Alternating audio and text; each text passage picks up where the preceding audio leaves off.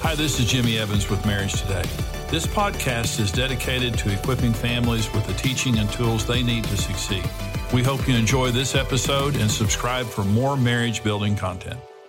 I want to talk to you about the meaning of marriage. Now, if, if I came to you, most people, and I said to you, What does marriage mean? Most people cannot answer that question. Uh, in the eyes of the state, when you stand and you get married, what does that mean? You will know in just a few minutes the meaning of marriage and the importance of understanding what it means. Listen, how can you succeed if you don't know what you're trying to accomplish?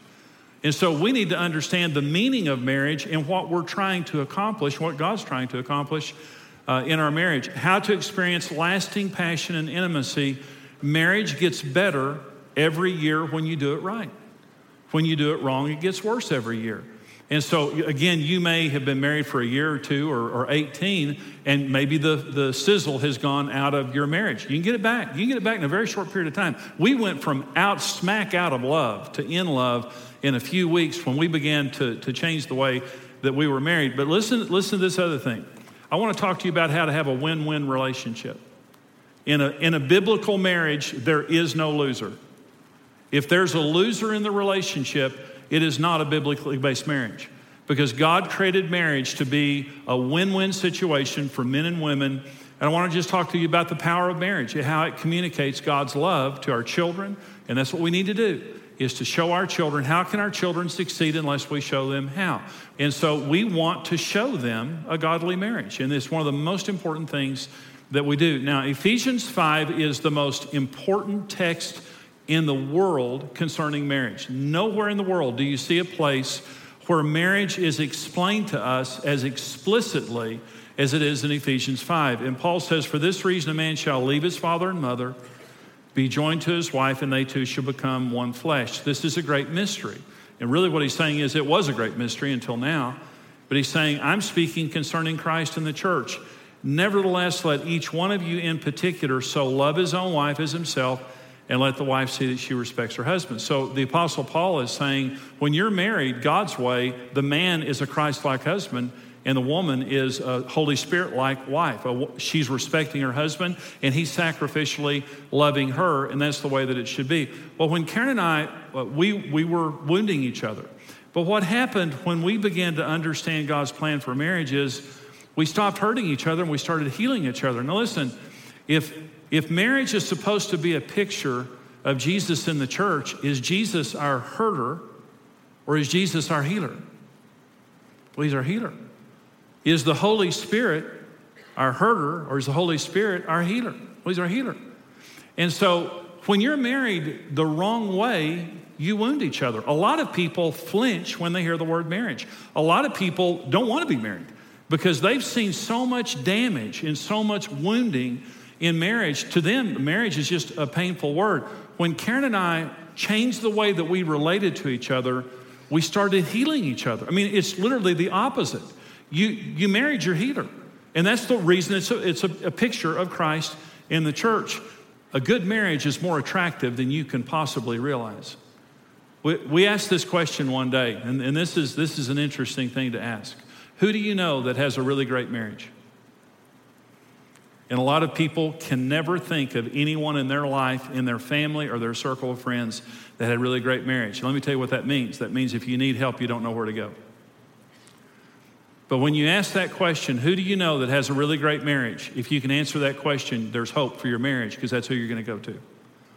And when people around us began to see, and we're not special in any way, we almost divorced. It was the grace of God that kept, I was a divorce waiting for a place to happen. But when people began to see our marriage, it gave them hope. And they began to come to us and ask us questions. And, and, again, it just kind of threw us off. But here's another thing that happened when our marriage changed it changed the legacy for our children. Our, our parent, my, my mom and dad were married for 60, and I'm not saying this with any pride, I'm saying it with thankfulness. My mom and dad were married for 61 years when my dad died. Karen's mom and dad have now, now been married for 61 years. We've been married for 40 years. Our children have both been married for now over 10 years. How many of you want to leave a legacy of marriage for your children? And it's never too late. You may have been divorced two or three times. It's never too late. you can begin right now to leave. It's worth anything you give. That's what I'm trying to say.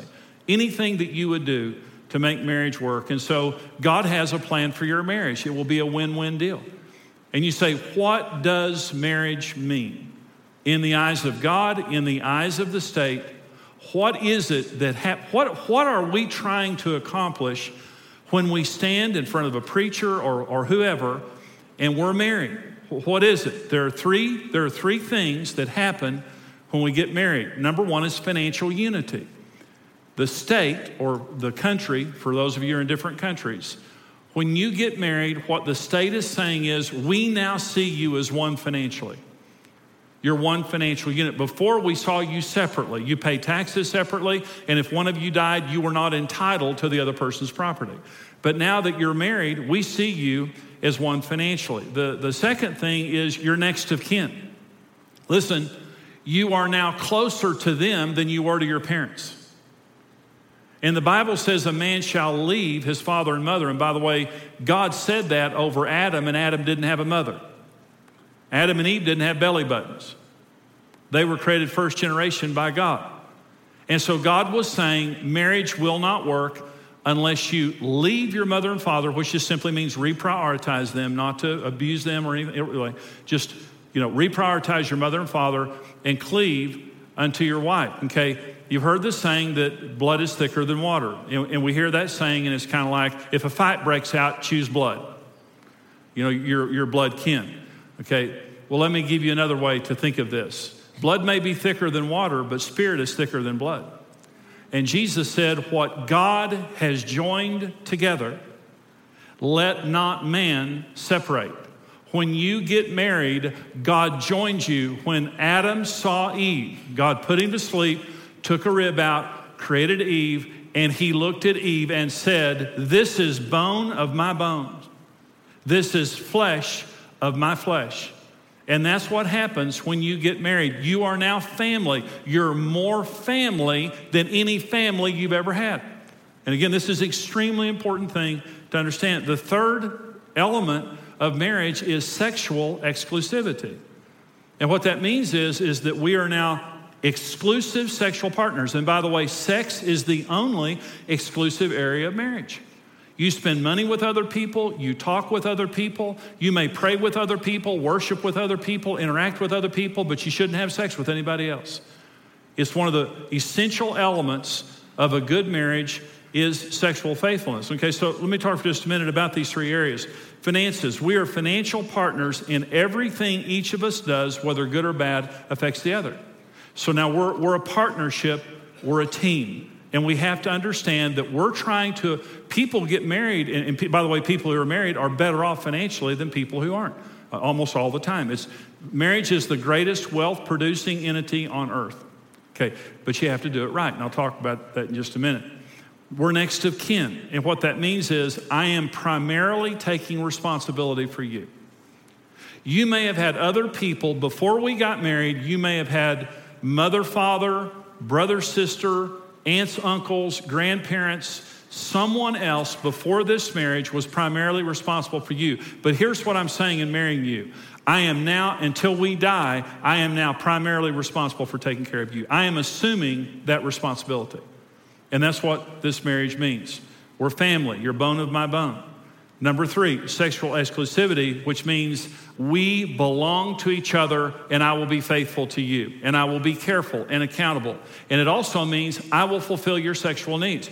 I am taking responsibility. Now, 1 Corinthians 7, the Apostle Paul, this is one of the most astounding uh, scriptures in the Bible. The Apostle Paul says, when you get married, you don't have authority over your own body, your spouse does not for the sake of abuse, but for the sake of use. In other words, you can't use your body as a weapon. You can't withdraw sexually from your spouse to punish your spouse.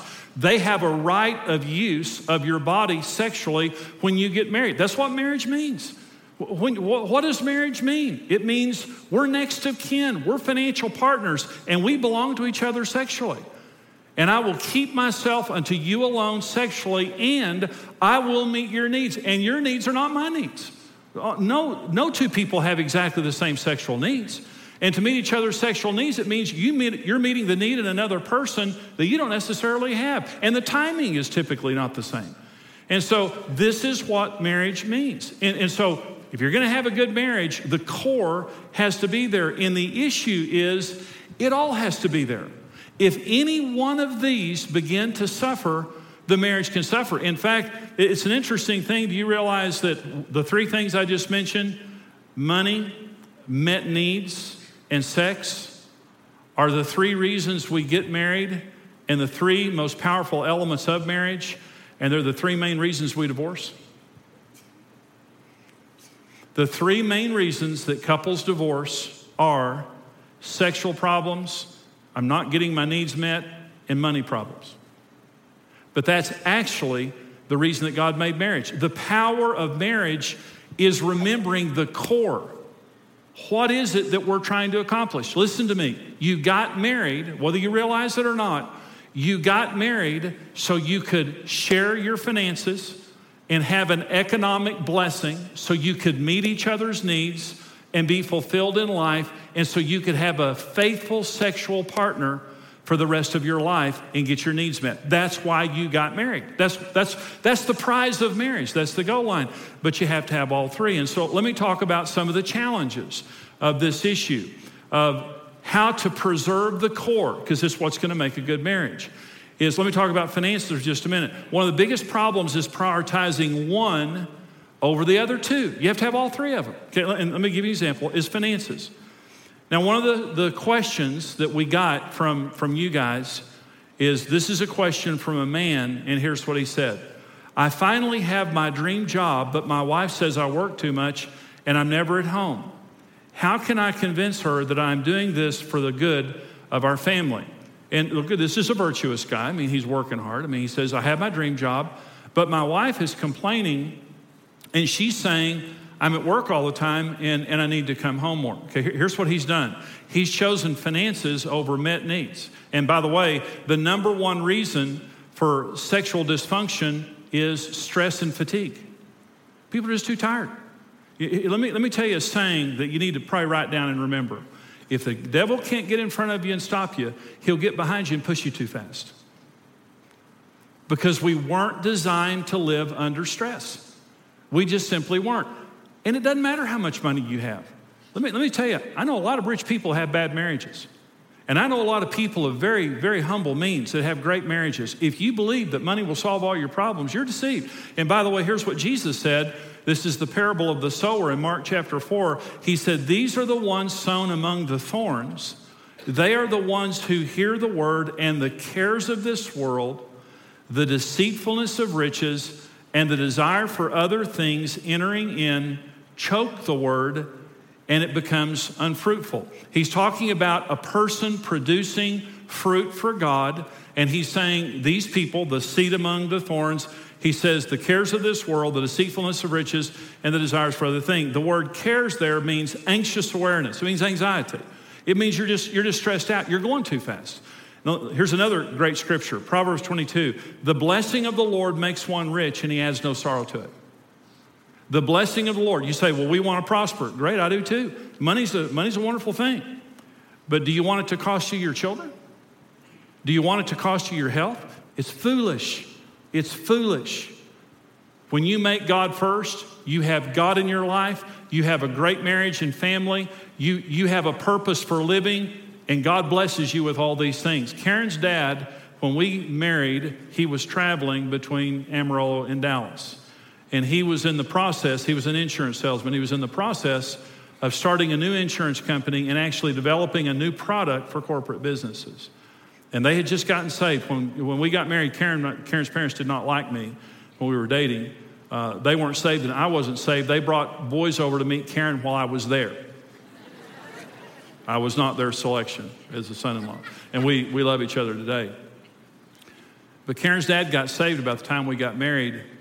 And he said to the Lord, You bless me, and I'll give to your kingdom. And my father in law and mother in law, I, I I can't even tell you how the Lord has blessed them. And, and I mean, but they have evangelized people all over the world. They serve the kingdom of God, and their value system is not money, their value system is God and family. And they have never allowed money, regardless of how much they had, to ever control them or to compromise their decision making. And we have seen God bless that. And so, my prayer for you is every blessing that God would make you rich and add no sorrow to it. But it happens when you seek God first in His kingdom and don't let anything else come between it. So, I'm saying don't choose money over your marriage, don't choose money over being able to meet each other's needs. You may have less, but you'll have it in a more peaceful home. Okay. And that less won't be there for long because God's going to bless you if you make good decisions. But the other thing is dominating any of those areas. It, the marriage only works when you share it as a partnership. Now, I was dominant in our relationship, I dominated Karen. And so I was a very dominant husband. We had a horrible marriage as long as I was dominant. And, and the issue is there's, there's three kinds of differences in marriage there are celebrated differences, tolerated differences, or rejected differences. And when your spouse, you're different, you're two halves of a whole. When you get married, you need your spouse's input to make a good decision. But when Karen and I married, I just thought she was weird. When she would say something, I'd roll my eyes, I'd call her stupid, and I tried to dominate the areas of our family. But my wife, men have half the brain, women have half the brain, together we have the whole brain. And in order to have a good marriage, it means we celebrate our differences. Do you know that you naturally celebrate your differences when you marry each other? When you meet and fall in love, you celebrate. You celebrate your differences. You you look at each other and you know you say something different. You do what you do and you celebrate it. You don't roll your eyes and say you're stupid. You never have gone out on a second date with someone who called you stupid on the first date. You're crazy. You're weird. You get you got your you need some hormone adjustment big time. Now we celebrate each other. Well, you're smart. Well, you're, well, you're interesting. Wow, you're deep. If your spouse has to pay a price for sharing their opinion in your marriage, you're dominating the relationship. If your spouse doesn't feel freedom to share how they feel about any area of the marriage without paying a price, you're dominating the relationship. A good marriage just simply means we're going to talk about money, we're going to talk about the kids. We're going to talk about how and where we worship. We're going to talk about, you know, our relationship and all those things until we agree. Great marriages, we agree. And so the core of marriage is we're financial partners and we're going to agree on this. We're going to have a plan and we're going to sit down and talk and pray and we're going to agree. We're going to meet each other's needs. And our needs are very different from one another. In my Marriage on the Rock seminar, I talk about that a lot but we're very different from each other. And so the needs that your spouse has are not your needs. And so, but when I married you, I took responsibility to meet your needs. And sex is an important part of our marriage. And so I'm reserving my sexuality for you alone, and I'm committed to meeting your sexual needs. And if I'm not, you have an open door to tell me, and I will not make you pay a price. I'm not going to punish you. I'm not going to withhold from you. And I'm saying to you, keep the core going. And when the devil attacks our marriages, typically what he'll do is he'll attack one of those areas. Let me go back to the question I said earlier about the guy that said, I finally have my dream job. Who cares if it's your dream job? It needs to be both of your dream jobs. If it busts your wife's dream, it's not your dream job. And for this guy, I completely understand what he's saying, and he's trying to be a good provider. If what I'm doing violates you, I won't do it. And I'm going to listen to what you're saying because our marriage isn't good until we're both saying it's good. It doesn't matter if the woman says it's a good marriage. It doesn't matter if the, a man says it's a good marriage. Do both of you say that? It's a win win situation. So when you got married, regardless of you realize it or not, you became financial partners. You took responsibility as the closest family member that you have to care for each other in that regard, and you swore sexual exclusivity to your spouse. Okay? That's what keeps the core going. Hey there, we are Dave and Ashley Willis with Marriage Today, and today we're going to talk about how we can leave a favorable legacy for our children through our marriage. Yeah, and this is one of the most important things we will do with our marriage. Yes. Is one of the best gifts you can give your kids is to model the kind of marriage that number 1 makes them feel secure in the home, and number 2 actually makes your children want to be married someday. Because a lot of times kids will see a marriage in their parents that's kind of messed up and they think, mm-hmm. if that's what marriage is, I don't want it. And that leads to this epidemic of, of young people not wanting to be married at all, just living together, just dating around, and missing out on the joy and the security and the legacy that God intends uh, through, through a marriage. And so, sweetie, how can we, through our marriage, um, create that kind of legacy in, in our home, the kind of home God wants us to have, and the kind of multi generational impact God wants us to have because of our marriage? I think one of the greatest ways you can do this is showing your kids how much you love and adore your spouse. And you know, I think so many times as parents, we can just get in the grind to where, you know, you barely even look at each other because you're just getting kids in the car, taking them to school and to their activities.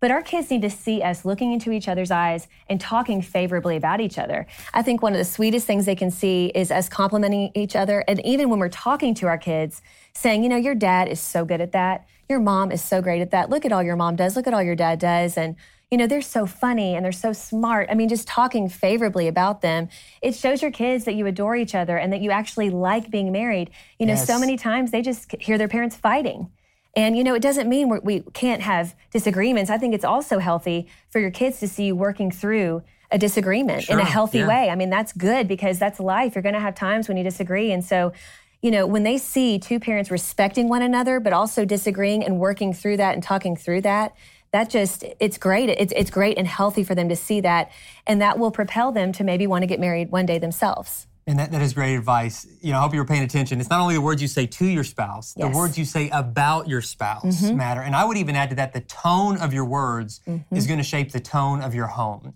And so you got to be very mindful and intentional about the tone you're using when you're speaking to your spouse. Yes. Is it a tone of kindness and compassion and tenderness and sweetness, or is there a, is there a harshness to it? Is there is there a sharpness to it? Because your kids are going to pick up on that. And even yes. if the transcript of your words might not necessarily say anything that's disrespectful, the tone of your words is something your kids are going to pick up on and say, you know what, they don't seem to like each other. They don't seem right. to respect each other. And I want to challenge you, you men, for just a second, you fellow husbands and dads. You know, we're teaching our kids by how we treat our wives. And guys, by how you talk to your wife, you are teaching your sons how they should treat women and you're teaching your daughters what they should expect from men in their life. It's so true. And so it's it's not only for the sake of your marriage, even though that's enough of a reason to be totally respectful to your spouse, but you're you're making this model for your kids that they're probably going to follow for good or for bad, and we've we've just got to be so mindful of that. It's so true, and in the same way as wives, and if we have sons, you know, we're tr- we're teaching our sons what to expect from women. I mean, we That's really right, are, and yeah. how they should treat women and, and, how they treat us and what we kind of accept as far as the treatment of us and how they watch their dad, you know, treat their mom and how their mom treats their dad. You know, they're they're going to form kind of their opinion about how a wife should treat a husband. And so it's so important. You know, I think we also we just need to really think about the affection we give each other. I know so many parents that will hug and kiss their kids all day long and they'll give their kids a foot rub and they'll pat their kids on the back, but they'll never touch their spouse and it might be that they're in a cold season, but we need to yeah. think about that. I mean, what does that tell our kids? That tells them right. that we're not close. If you give your dog much more affection than you give your spouse, so true, then there yes. might be something off right. in, in the dynamic of the marriage. It's and just right. being intentional about those things and saying, you know, we've we've gotten out of the habit of holding hands. We've gotten yes. out of the habit of putting an arm around each other or just showing that that playful affection and mm-hmm. flirtation. And that's something that let your kids see it. Don't be afraid to gross out your kids a little bit. When my middle school son rolls his eyes at us because I'm like, you know, hugging his mom and, and, and kissing on his mom in the kitchen, and he kind of rolls his eyes, but then he smirks. It's like, I know yeah. he's a little bit grossed out, but I also know that he's saying someday, someday I'd like to have that. That's so true. You know, we'd love to continue this conversation with you. So please join us at marriagetoday.com. We'll see you next time. We hope you've enjoyed today's podcast, and we want to let you know about another marriage podcast with Dave and Ashley Willis called Naked Marriage, where they talk about real and raw marriage topics like sex, communication, openness, and more in a fun, lighthearted atmosphere. Search for Naked Marriage with Dave and Ashley Willis in iTunes and start listening today.